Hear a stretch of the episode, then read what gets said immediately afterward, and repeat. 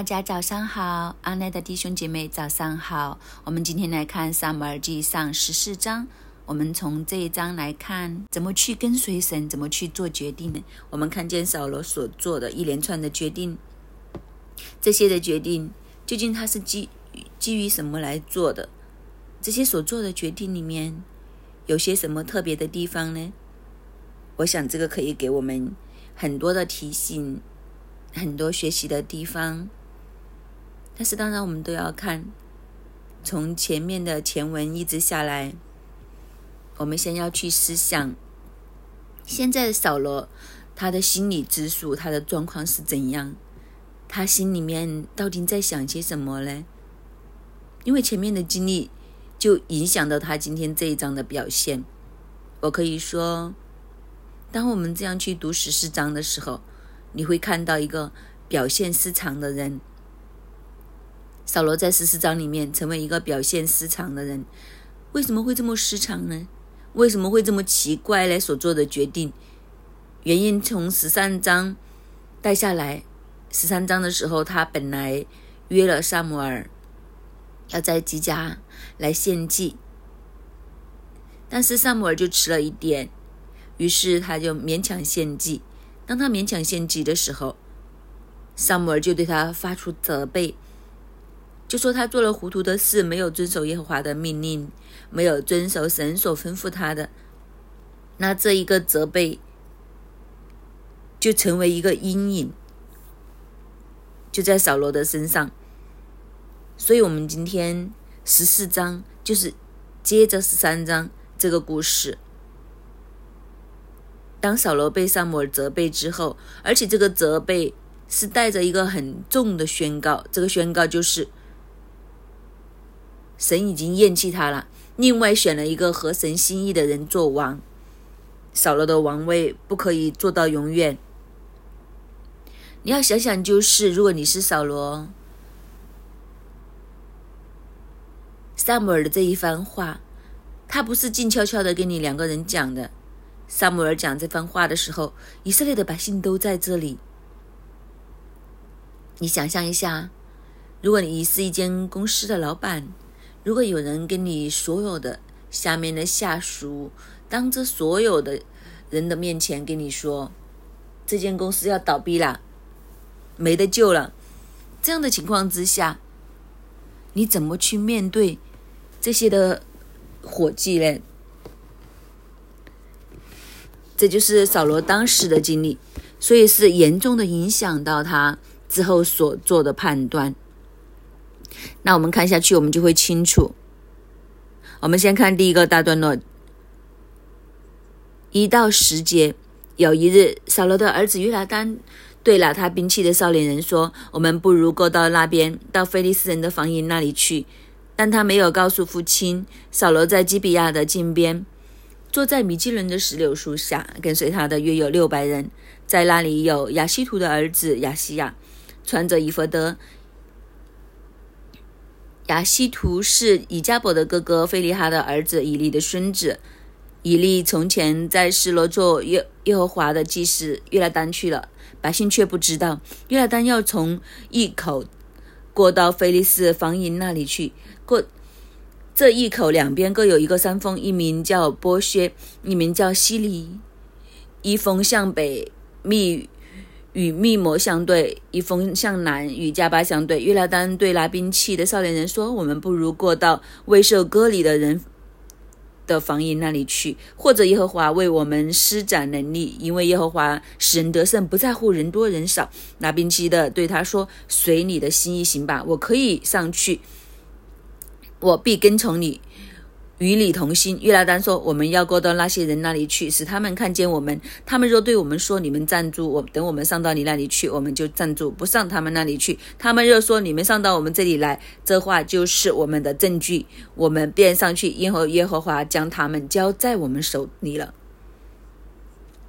整件事情的开始，就是从有一天，有一天，圣经很奇妙，很多时候这有一天就是神做事的时候。”其实对人来讲是一个寻常的日子，但是这个寻常的日子将会变得不寻常。为什么有些时候神喜欢这样去做事呢？就是你对这一天没有任何的期待，这是一个很寻常的日子。神出手的时候，这一天就不一样。这样做事的方法是要让人知道，原来是出于神。因为如果不是神出手，这个寻常的一日是不会发生任何的事情。是神让这些寻常成为不寻常，所以神迹未必是我们所想象的那样的，是要在很这些寻常的日子，神就突然做事了。这件事情揭开序幕的时候，只是一个寻常的日子。有一天，扫罗的儿子约拉丹就对他拿兵器的少年人说。突然之间，他心里就有一个这样一个意念：不如我们去到那那边去菲利斯人防营那里。但是他却没有告诉他父亲听，因为他没有计划，他不是计划好要怎么做，只是心里面有一个这样的感动，他就顺着这个感动去做这件事情。于是他就去到菲利斯人的防营那里，没有人知道，因为他是突然间这样。不过圣经又很妙，在第二节，这个时候扫罗是怎样的呢？扫罗就在米基人的石榴树下，跟随他的有六百人。其实他就带着那六百人，他就在那里四五十六。这时候他应该是要去探敌的时候，但是你看见扫罗的心是不定的，他在那里把持不定，他迟迟都不动手。其实也可以说，这个有一天为什么会突然出现呢？其实神等他做事做得很心急。我们看见神已经要拯救以色列人，大大整打击这个菲利斯人。以色列人已经立王之后，这件事情已经传到菲利斯人的耳中。菲利斯人是要来进一步。将这个新兴的王国毁灭于未萌芽之时，所以这场仗其实对以色列整个国运来讲是很重要。不过扫罗兄就一直在等啊等，不知道在等什么。可能也因为他的自信心各样的都受到重创，在这个献祭的事情上面公开的被萨摩尔来责备，于是他就坐在石榴树下，跟随他的六百人在这里，但是他都迟迟不动手。其实对敌人已经摆好阵了，上万战车已经在这里了，马兵六千，还有无数的步兵，多如海边的沙，遍满在以色列的境外。不过扫罗王仍然坐在石榴树下，不知道做什么。但是第三节他又请了帮手来，在那里有亚西图的儿子亚西亚，穿着以弗德。圣经特别要加注脚解释这个亚西图是谁呢？他是以加伯的哥哥菲利哈的儿子以利的孙。原来他是以利的孙子。在这里，我们都要问一个问题：萨母尔去到哪里？明明他们相遇啦，因为萨姆尔迟到了，于是他就勉强献祭。勉强献完祭之后呢，萨姆尔去到哪里啦？没有提到。突然之间，萨姆尔好像是从图画里面消失了一样。然后在这个时候，圣经又很妙的插了第三节进来，就是有一个叫做亚西图的人走出来。这个亚西图的人，他还穿着以弗德，穿着衣服的就是说他是祭司。但是我们都知道。萨姆尔是事实，是先知，也是祭司，三合一。而且最权威的是萨姆尔。你明明与萨姆尔相遇了，但是在这个时候，萨姆尔却不在他身边，为什么呢？其实就是因为当萨姆尔责备他之后，他离开了萨姆尔，他不想再留在萨姆尔的身边，因为萨姆尔不支持他，他觉得。在萨姆尔身边的时候，他没有办法建立他的威信，他觉得很没有面子，于是他就自己出来要挽回一些面子。但是以色列人都知道，像这样我们以弱胜强的话，神的同在是最大的关键。所以为了稳定人心，他就找了这一个亚西图这个人来，就找以利的祭司，因为好控制。这个祭司一定会讲一些他喜欢听的话，所以这是以利的孙子。以利的两个儿子都已经完全不行，所以以利的孙子，神已经宣告以利家会越来越西西位，越来越灭亡。他谁也不找，就找以利的孙子。于是就在他面前穿着以弗德，其实就是要来才做一场秀。来稳定军心，让跟随他的六百人心里面踏实一点，觉得有祭司和我们一起穿着以弗德，有什么事我们可以求问神，因为以弗德里面有乌灵和土民可以拿来求问神，所以这就是他摆出来的架势，就是在葡萄树下。但是另外一边的图画呢，约拉丹呢？所想的事情和他爸爸就完全不一样。其实约拉丹一直在寻找机会，什么时候可以动手，什么时候可以对付这些敌人，怎么去对付敌人，所以才会突然之间有一个想法，不如去敌人的房营打探一下。他可能未必一开始就想到要攻打这个房营，但是起码都要做一些事情呢，探探对方的虚实啊。爸爸就坐在那里不动，摆。在那里摆着阵势，祭司穿着衣服的这个在那里，但是儿子呢却在寻找可以攻击敌人的机会。所以你看见两个人的态度完全不一样。约拿丹很积极，想成就神的心意，想带来以色列的拯救。但是扫罗所看重的究竟是什么呢？扫罗其实所看重的就是人，他在人的心目中，在人民心目中的。那个位置，所以在这里搞东搞西，希望帮自己挽回一些面子，拿回一些尊重。其实他是想告诉人，神的同在还是在我这里的，所以有祭司为他效力。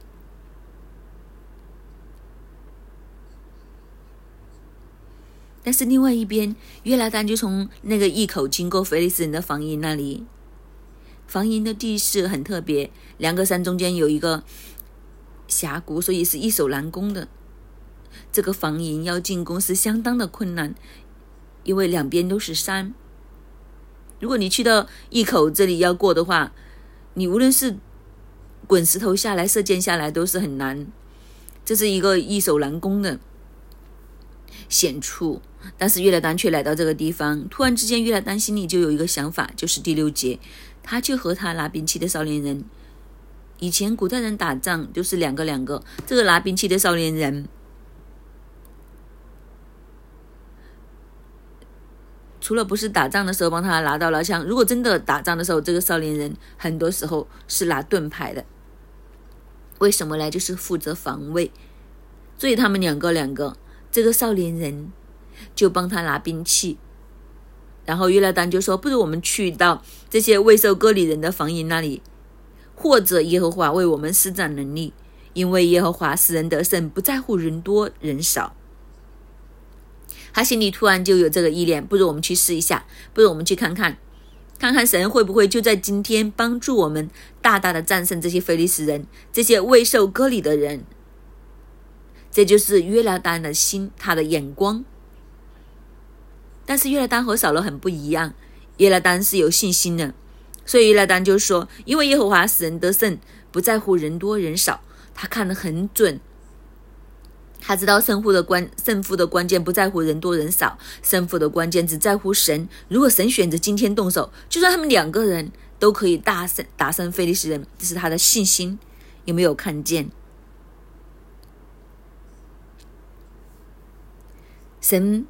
是要击打菲利斯人，但是神一直没有动手。神在等什么呢？等有信心的人的行动和回应。约拿丹他的信心出来，所以按照他的信心行动，神的神迹就跟上。当然，先是有神的心意。不过，当神的心意定的时候，神是等待器皿，等待信心的器皿，信心的器皿就位的时候，神迹就来了。所以今天我们要做一个决定，我们要跟随神的时候，我们都要留意这三部曲。第一，确定神是不是有这样的心意。如果不是神要做，是我们自己要做的，什么都不会发生。所以第一个步骤就是神的心意确立。第二，信心器皿走出来，站对位置，准备好。第三，神迹就跟上。今天我们会看到这三个步骤。所以约拿丹就这样说，他的信心站对位置了，他知道神的心意是要高利他的爸爸来胜过菲利斯人的匣子，拯救以色列，所以拯救是神的心意。因此，约拿丹的信心的行动就摆上，然后他也很小心的先问问他的少年人同不同，与不与我同心，这个合一很重要。有信心之后，还要加上合一。这个拿兵器的人说：“我必跟从你，与你同心。”这个合一出来了。于是约拿丹要小心的拿一个印证。他的印证很有趣，他说什么呢？那我们去到那些人那里，如果那些人叫我们站在那里，那我们就不要上去了。如果对方跟他说：“你上来呀！”这就是神将他交在我们手上了。为什么会这样呢？不知大家有没有去过一些军事重地？如果你有去过了，你会发现军事重地全部都有一个同样的特色，就是闲杂人等不能进入。所以，就算你去到那些驻军部队的营地都是一样，你想进去的时候，一接近门口，已经有一些眼睛望着你。你再试一下想越过，马上就会被人止住，他不会给你进去，这是正常。所以，约当就是说。如果我们去到那个房檐那里，被那些守兵望住，我们守兵说站在那里，那我们就站在那里，就不再前进。当然，他过来检查的时候，他可能马上逃跑或者怎样，这个是正常的情况。但是他说，如果我们去到那里，那些守兵竟然说你上来啊，就是完全轻忽的话，这个绝对不正常，没有可能发生的，军营是不会这样的。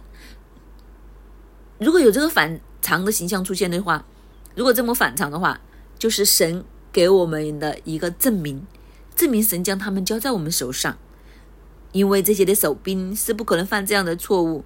你想想，他选择防营这么险要的地方，在这个一口这里，就是让人不能够这么容易进去。那看见你了，叫你上去，这么反常的状态的时候，所以这就是约拿丹所提出的一个证据。结果呢？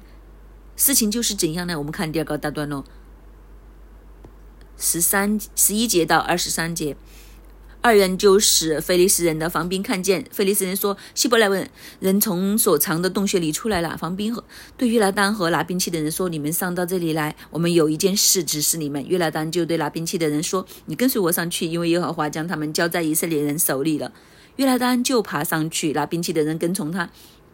约拿丹杀到菲利斯人，拿兵器的人也随着杀他们。约拿丹和拿兵器的人起头所杀的约有二十人，都在一某地的半泥沟之内。于是，在营中、在田野、在众民内都有战惊，防兵和列兵也都战惊，地也震动，战惊之势甚大。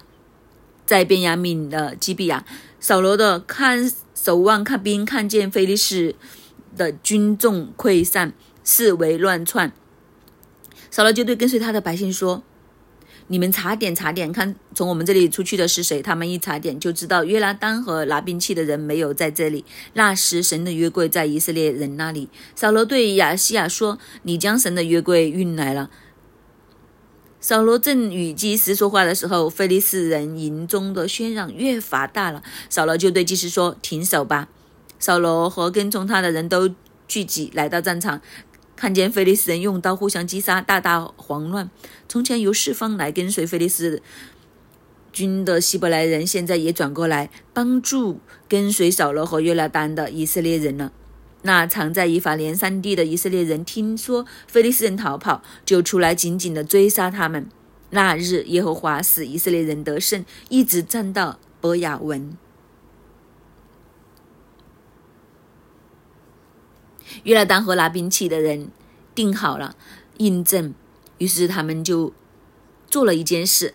果然，那些防兵看见他们的时候，就很不寻常的跟他们说：“你们上来啦，我们有一件事情要指示你们。”于是约拉丹和拿兵器的人就跟随他上去。所以你看，他们上去都不容易，要爬上去。但是上到去就不同了，上去的时候，那个地势就改变了。上到上面平坦的悬崖上面的时候，于是他们就突然之间就下杀手，就杀了菲利斯人，总共有二十人，都是一亩地的半犁沟之内。一亩地的半犁沟之内就是半块田的意思，都是以色列人每一天锄地可以做的工作的范围，就是不是很大，不是很多，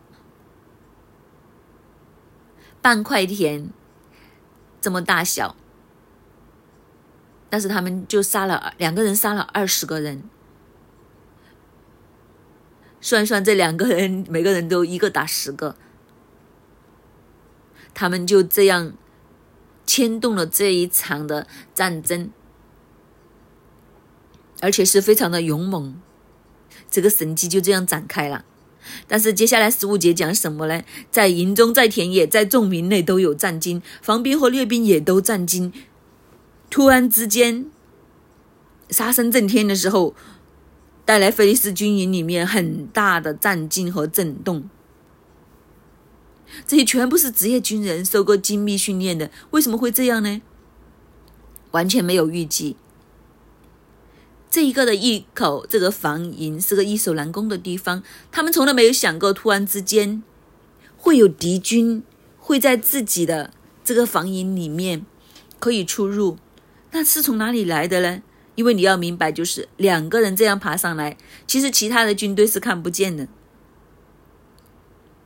就是你不会知道有两个人上来，突然之间那里杀声震天的时候，你就会发现这些人是从哪里来的，敌军是从哪里来的，什么时候来的，有多少人，什一时之间乱了方寸，搞不清楚，所以连这些这么有经验的士兵、防兵、掠兵都大大的震惊。他们心理上面完全不知道发生什么事情，最怕的就是这样，不知道发生什么事情，也不知道敌军从哪里来。总之，敌军就是有办法进来我们这里的时候，来了多少人也不知道。就是这么险要的一个要塞，怎么会守不住呢？就是这件事情可能已经恐惧已经占据了他们的心头，就是让他们崩溃了，于是就大大的混乱。不但只是这样，在这样的情况之下，十五节后半节说，地也震动，战惊之势甚大，神出手了，神配合了，就是那边杀声震天的时候，已经带来一个心理上面的恐慌。这个时候再加上地震，所以你可以想象，可想而知，这些菲利斯人的军队突然之间方寸大乱，不但是敌人来，加上地震的时候，他都分不清楚这个地震是真还是真的地震。还是敌方的大军，人马太多，所以连地都震了，又有响声，你可想而知。其实当时的菲利斯人，他们军营里面是乱成一团，乱七八糟，所有人都乱了，溃不成军。连扫罗这些守望兵都看见，菲利斯人那边的军就会溃乱了。到处乱窜了，所以就回来报告给扫罗听。十七节，扫罗的反应就很奇怪。扫罗就对跟随他的百姓说：“你们查点查点，看看从我们这里出去的是谁。”他们一查点就知道约来丹和拿兵器的人没有在这里。十八节，那时神的约柜在以色列人那里。扫罗对亚西亚说：“你将神的约柜运了来。”扫罗正与祭司说话的时候，那边已经打得热火朝天了，约拉丹已经得胜了，敌军也乱成一团了。他这个时候才查一查自己人有没有不在这里，因为他都要确定究竟这是敌方的陷阱呢，还是真的呢？好那，你数点出来，知道约拉丹和拿兵器的人不在当中，那这一场的混乱。对方的溃乱应该是从约来丹和拿兵器的人所制造出来的。那这个时候你应该怎么做呢？当然马上去支援啦。生死的问题，你明知自己这边只有两个人在对着整个菲利斯人的军营，他们引起一个这么大的混乱，当然陈胜要追击啦，要去支持他们了。马上吹响号角就出发啦。但是扫罗这这里做什么呢？扫罗就叫亚西亚搞东搞西，将神的约柜抬来啊！所以你看见扫罗是没有信心的，他就要将约柜抬来，鼓舞士气，和以利的两个儿子当年所做的事情是一样，硬将约柜抬来，鼓舞士气。谁知道最后连约柜都被掳了。这次他又来，又拿约柜来，拿约柜来，又在那里求问一番，要搞一些宗教的东西，要做一些仪式。在这个时候，还想着要做什么仪式感。不过问题就是那边已经杀到来了，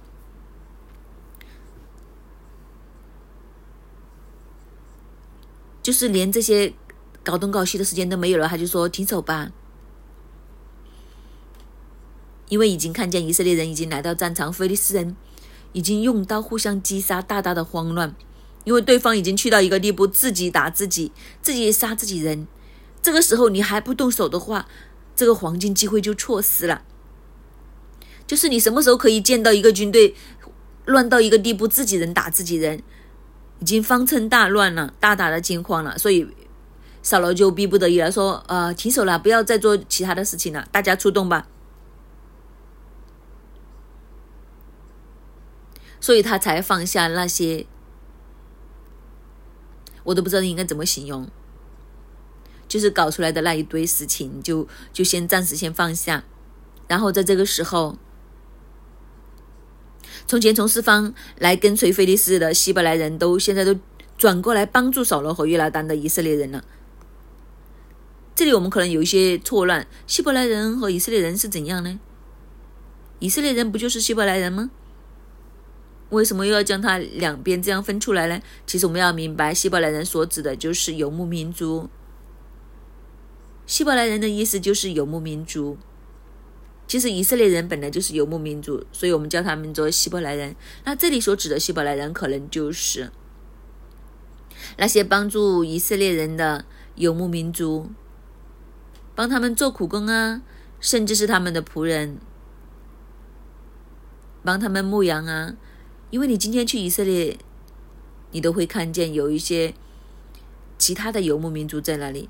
当时以色列人他们相对来讲是比较强大，他们就会雇佣这些游牧民族帮他们放他们的羊，就好像帮以色列人打工一样。这些人菲利斯人来的时候，他们就走去菲利斯人那边帮菲利斯人。很简单，谁给钱谁就是老板。菲利斯人这么强大，他们就。打帮菲利斯人打工，现在他看见以色列人大大得胜，于是他们又反过来又转攻了，就找以色列人做老板，帮助以色列人。所以他们反过来帮助以色列人的时候，就大大去击打菲利斯人。那一天呢，甚至在以法莲山里面躲起来。你没有看你，你没有知道以前以色列人菲利斯人来的时候，躲在山洞里面的那些以色列人逃。逃避到一个地步，去到河东之地躲起来的这些人，现在收到风声，哇！以色列人大获全胜了，菲利斯人逃跑了。所以这些躲在山洞里面的、躲在丛林里面的的以色列人，也全部都走出来，来追杀这些的菲利斯人。所以这一场仗可以说是菲利斯人究竟怎么输的呢？其实菲利斯人真的是输给神，一片混乱之中，其实没有人知道发生什么事。这这个约拿丹和拿兵器的少年人竟然可以挑起一场战争，然后地又震呢，菲利斯人的下边本来帮他们的，也突然之间倒戈。以色列本来是扫罗那边只有六百人，突然之间在山洞里面、树林里面，这些躲起来的以色列人全部都走出来的时候，这个人数就突然变得众多，所以菲利斯人完全不知道应该怎么去应付。所以那一天，菲利斯人就。大大的耶和华使以色列人得胜。那日，以耶和华使以色列人得胜，关键都是在于神。神让以色列人得胜，一直战到伯亚文，就是他们乘胜追击，一直将菲利斯人推出去，一路走一路打，去到伯亚文这个地方，战士就是这样。但是当中还有插曲。我们看到二十四到三十五节，扫罗教百姓起誓说：凡不等到晚上向敌人报完了仇，吃什么的，必受咒诅。因此这日百姓没有吃什么，就极其困惫。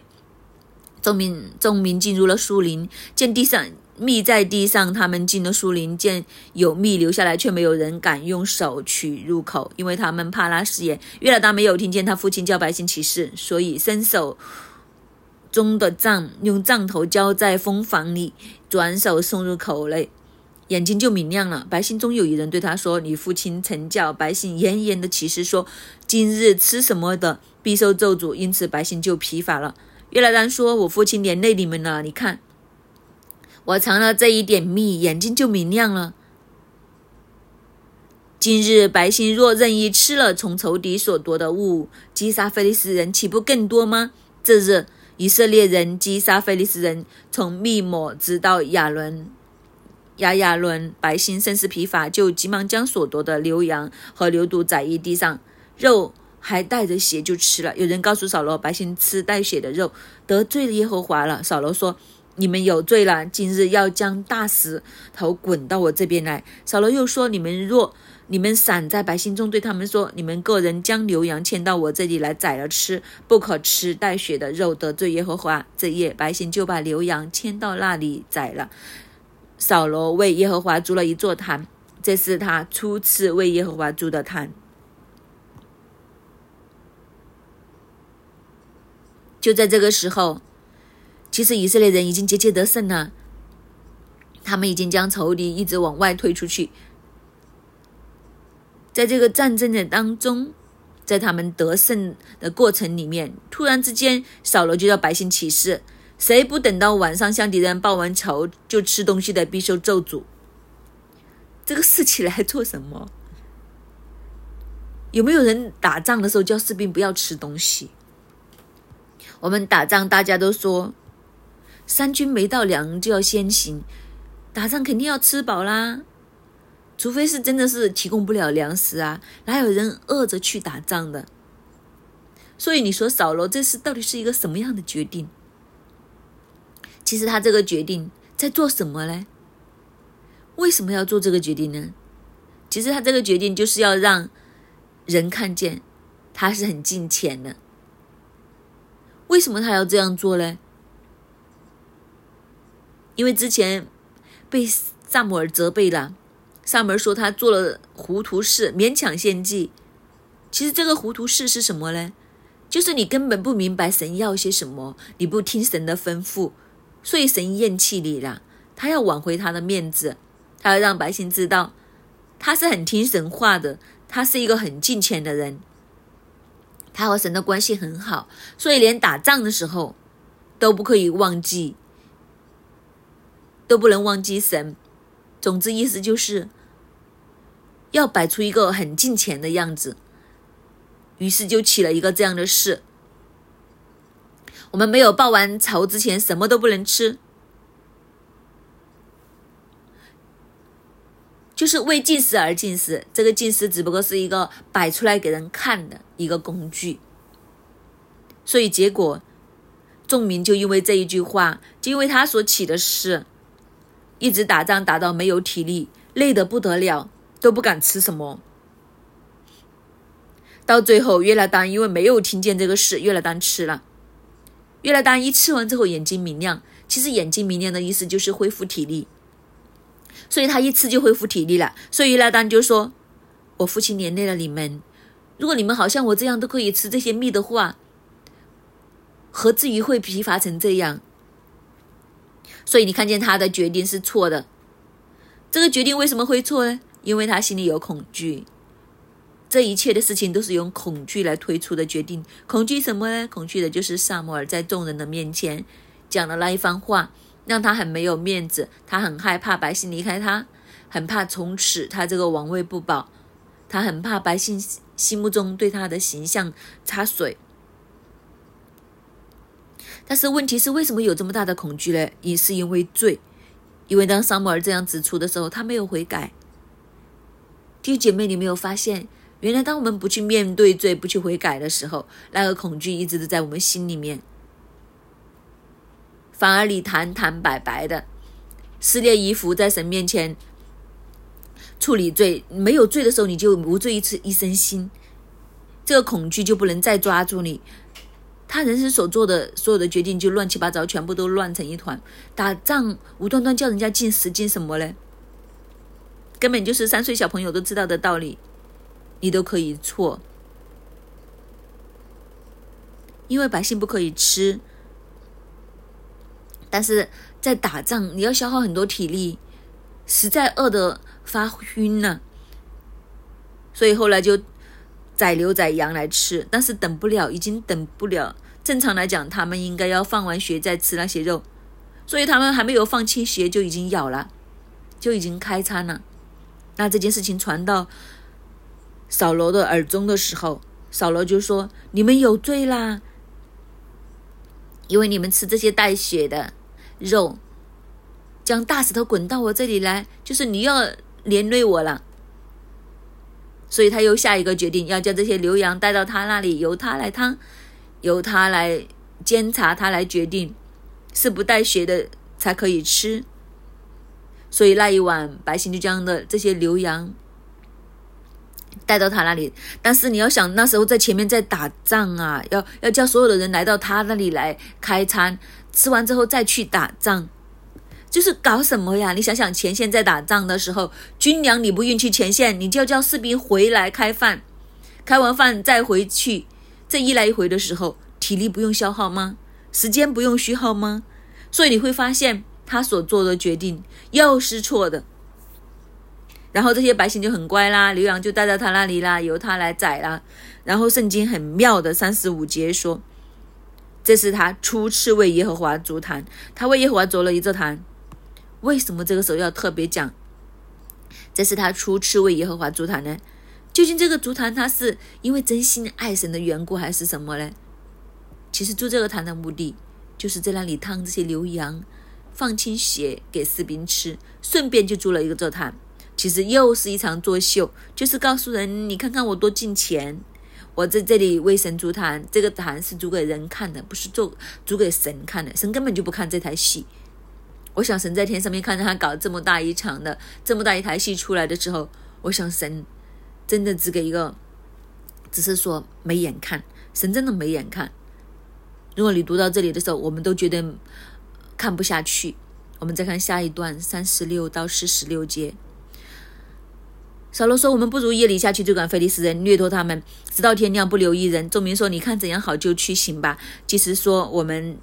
先当亲近神，扫罗求问神说：“我下去追赶非利士人可以不可以？你将他们交在以色列人手里不交？”这日神没有回答他。扫罗说：“你们百姓中长老都上来这里，查明今日是谁犯了罪。我指着救以色列永生的耶和华起誓，就是我儿子约拿丹犯了罪，他也必死。但百姓中无一人回答他。扫罗就对以色列众人说。”你们站在一边，我与我儿子约拉丹也站在一边。百姓对扫罗说：“你看怎样好就去行吧。”扫罗祷告耶和华以色列的神说：“求你指示实情。”于是自谦自出扫罗和约拉丹来，百姓竟都无事。扫罗说：“你们在自看是我是我儿子约拉丹，就自出约拉丹来。”扫罗对约拉丹说：“你告诉我。”你做了什么事？约拉丹说：“我实在以手里的杖用杖浇了一点蜜，尝了一尝，这样我就死吗？”扫罗说：“约拉丹啊，你定要死，若不然，愿神重重的降罚于我。”百姓对扫罗说：“约拉丹在以色列中这样大行拯救。”岂可使他死来断口断哭不可？我们指着永生耶和华起誓，连他的一根头发都不可落地，因为他今日与神一同做事。于是百姓就约拿单免了死亡。扫罗回去，不追赶非利士人，非利士人也回本地去了。一场这么大的战争闹剧的终结，本来可以乘胜追击，摧毁非利士人，重撞他们。结果呢，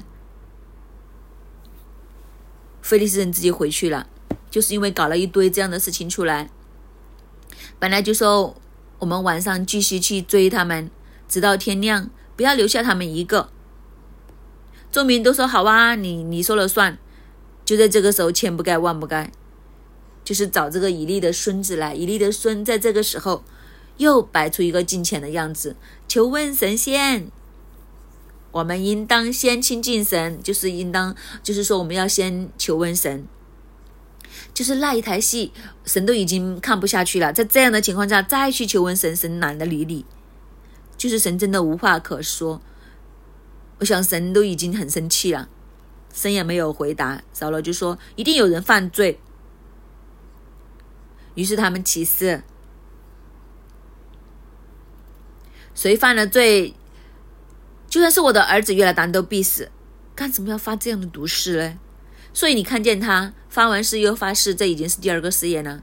第一个誓言就是发誓，就是谁不等报完仇就吃东西，就要受咒诅啦。那个已经够毒了，现在这个更毒。谁犯罪的话，就算是我儿子约拉丹都必死。百姓当中没有人回答他。你看见这样的场景，你就知道出事了。但是他继续哦，继续这件事，然后就说之前呢，一之前就出来的时候，发现很奇怪哦，百姓尽都无事。这是十一节，百姓尽都无事，所有百姓都没事，就连那些心机吃了带血肉的都没事，神都没有追究，所以其实你就明白，神很明白事理，你在打仗啊，你搞这一堆东西来做什么嘞？就是在之前呢，指出来就是约拉丹呐，四十四节，扫罗说约拉丹你定要死，若不然，愿神重重的降罚于我。第三个誓言。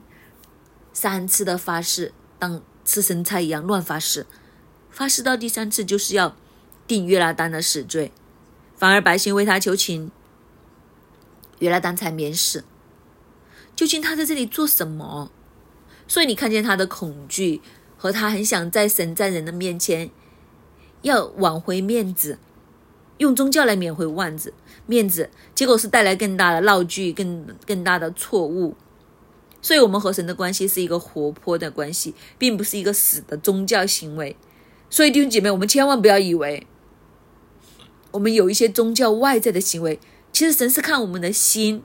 在这个地方，我们都看见扫罗的心早就出了问题，他心里面根本和神已经连接不上了。外表你怎么搞一些宗教的行为出来，其实都是没用。反而是让事情越来越糟糕，越来越不堪。你看看他起的三个誓，全部都落空。这三个誓其实根本就是没有必要起的，但是这些的事却起出来。我们再看最后四十七节到五十二。扫罗执掌以色列的国权，常常攻击他视为的一切仇敌，就是摩押人、亚门人、以东人和索巴诸王，并非利士人。他无论往何处去，都打败仇敌。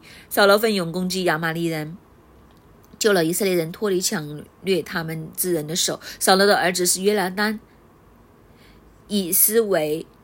麦基苏亚，他的两个女儿，长女名叫米拉，次女名叫米甲。扫罗的妻子名叫亚西卵，是亚西马斯的女儿。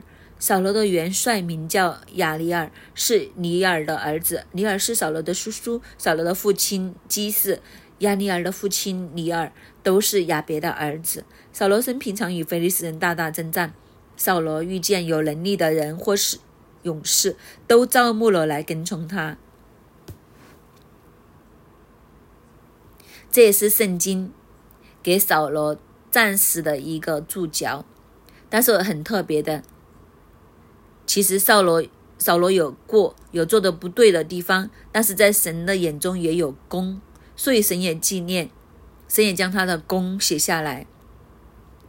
但是他的功与过究竟怎样呢？我们再看下去就知道。其实扫罗的故事慢慢越走越歪，越走越歪，他的过越来越大，甚至盖过了他所有的功。但是神很公平，功与过，对就是对，错就是错。所以，我们跟从神，我们要小心，我们要知道对就是对，错就是错。我们与神的关系才是最重要，不要用恐惧来推动我们做决定。我们要真的紧紧的抓住神。其实这个时候，我们看见扫罗已经开始抓住一些宗教的外在的一些行为，很想抓住百姓的心，他反而不是抓紧神，所以他所做的决定全部都是错。三个启示全部都落空。今天神也提醒我们，我们要怎样去跟从神，怎样去做决定呢？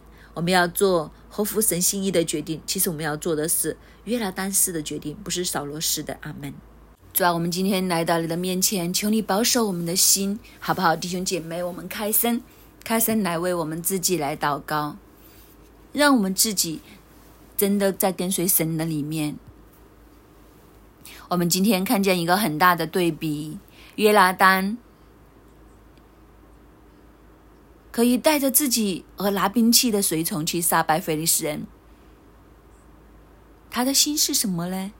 他的心很相信神，他的心明白神，他也不在乎人多人少。耶和华的时间，他就这样去依靠、去相信。但相反，他的爸爸扫罗抓着很多的军队，抓着很多的人，但是呢？却选择只是坐在这个石榴树下，做一堆的宗教仪式。他的心是不是真的依靠神呢？其实我们看见的，他只是依靠宗教的仪式，他依靠人，他的心远离神。好不好？今天我们就为我们的心来祷告。我们真的坚信、相信在神的里面，相信神的带领，还是我们仍然？是以一些我们做一些宗教的仪式就满足了，但是其实心虚的，知道神其实到底祝不祝福我，保不保护我，究竟神是不是和我站在一边呢？我自己都不确信，我更加不能够好像约来单去讲，神是使我得胜的，不在乎人多人少，不在乎我做什么事，好不好？这一刻我们开声，开声来为自己祷告，为自己的心来祷告。依靠神的心，坚信的心，跟从的心，而不是宗教的行为，好不好？我们为自己来祷告，主啊，你听我们每一个人的祷告，主啊，我们真的坦然向你承认，主啊，让我们的心完全的依靠你，坚信你，主啊，很难呢，世间太多的声音。眼目太多的情欲，主要我们会相信人，我们会相信事件，我们会相信这一刻在我们眼前所发生的事情，但是我的心却是很难单单的依靠。主要我们会用很多宗教的行为去和你说，主要我们进前，你保守我，但是主啊。我们自问自己：我们有没有约拿丹那一份的清心？没有约拿丹的那一份单单和你贴近的心。甚至今天牧师说，有一天这是神要做事的日子的时候，我们都和你坦然承认，我们连哪一天是不是这一天，我们都分不清楚，我们都搞不清楚。主要因为我们的心和你不够贴近。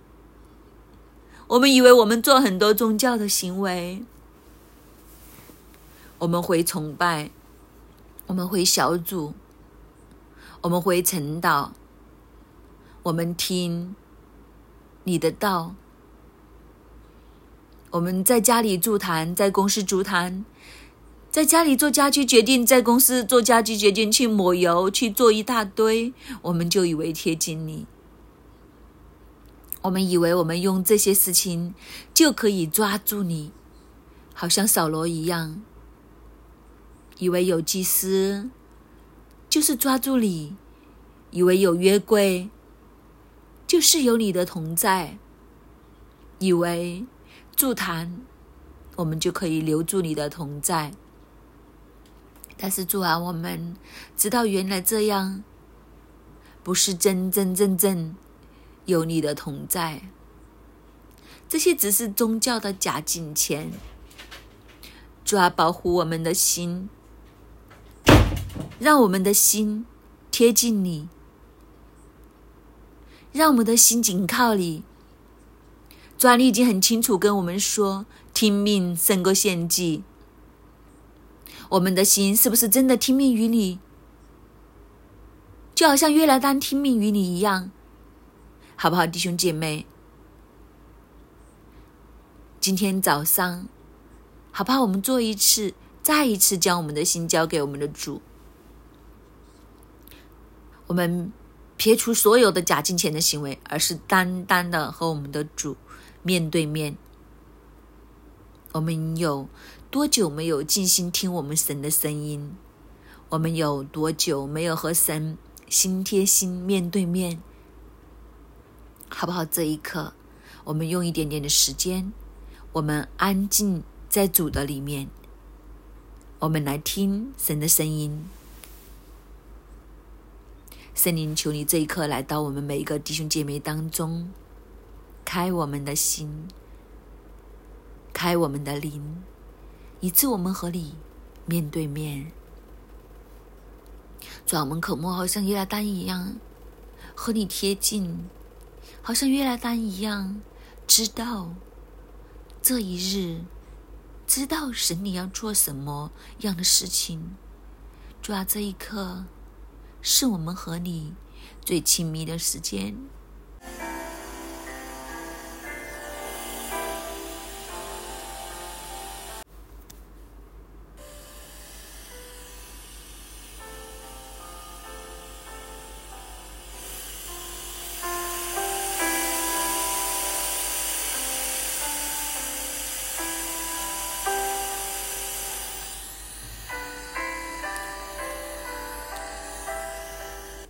这个安静的时候，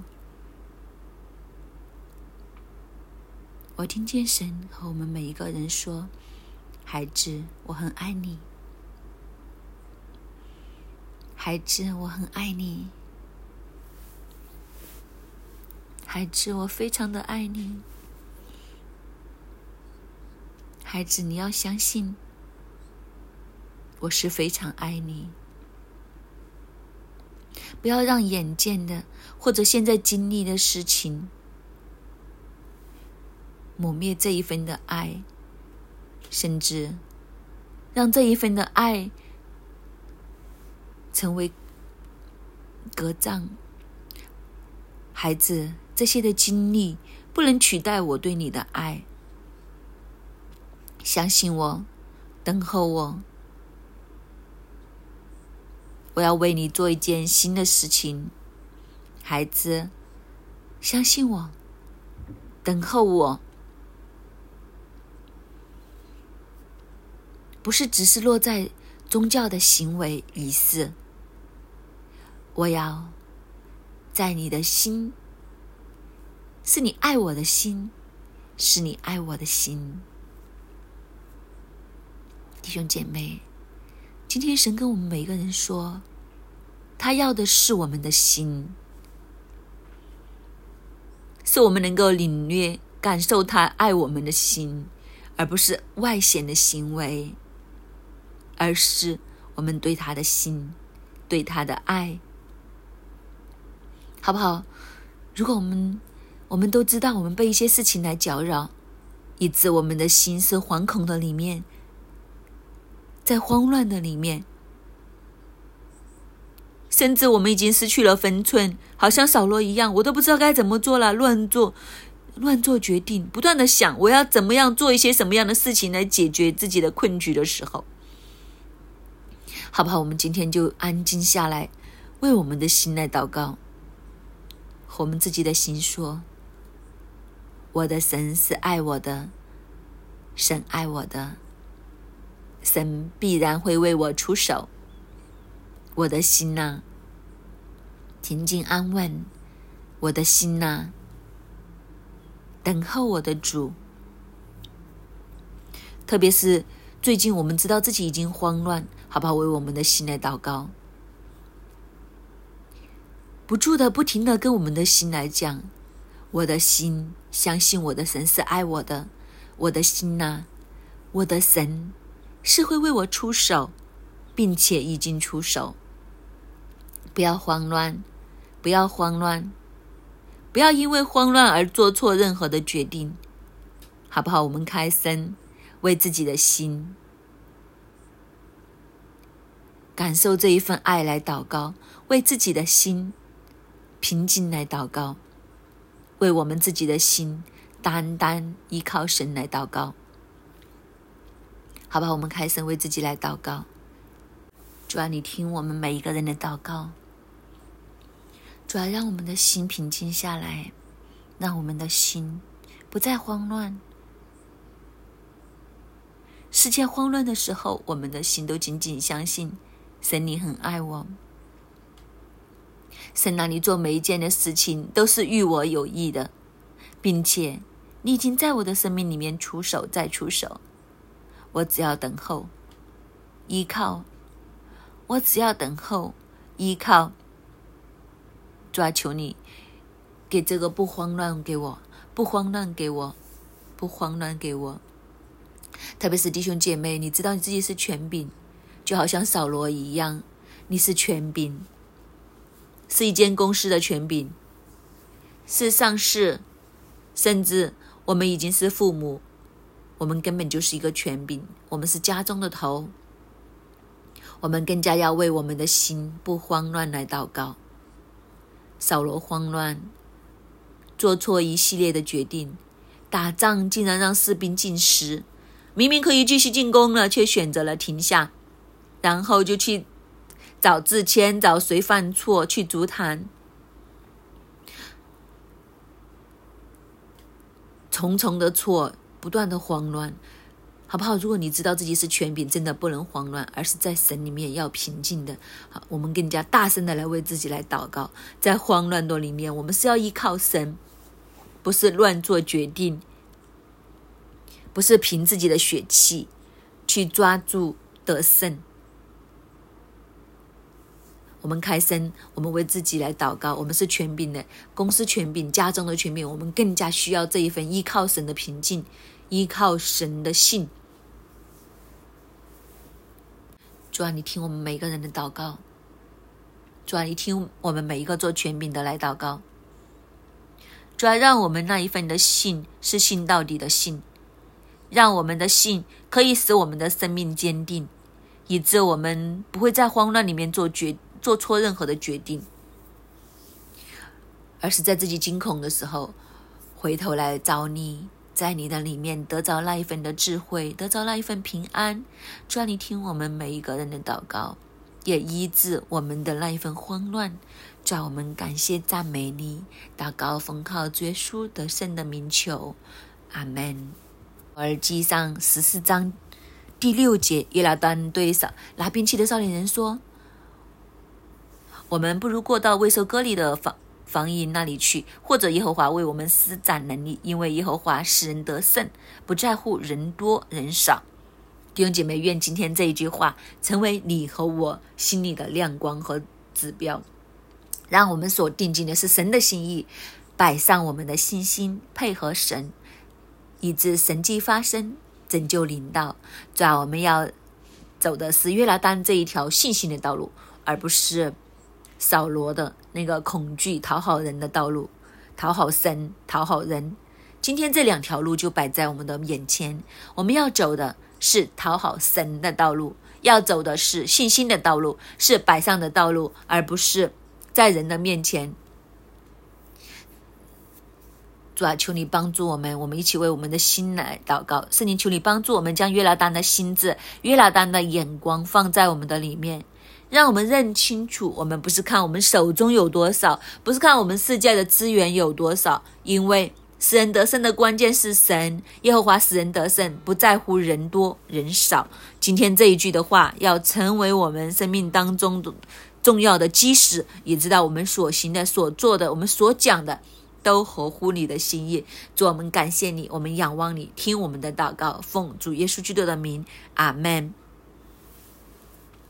感谢主，我们今天的晨祷就到这里，愿主祝福大家。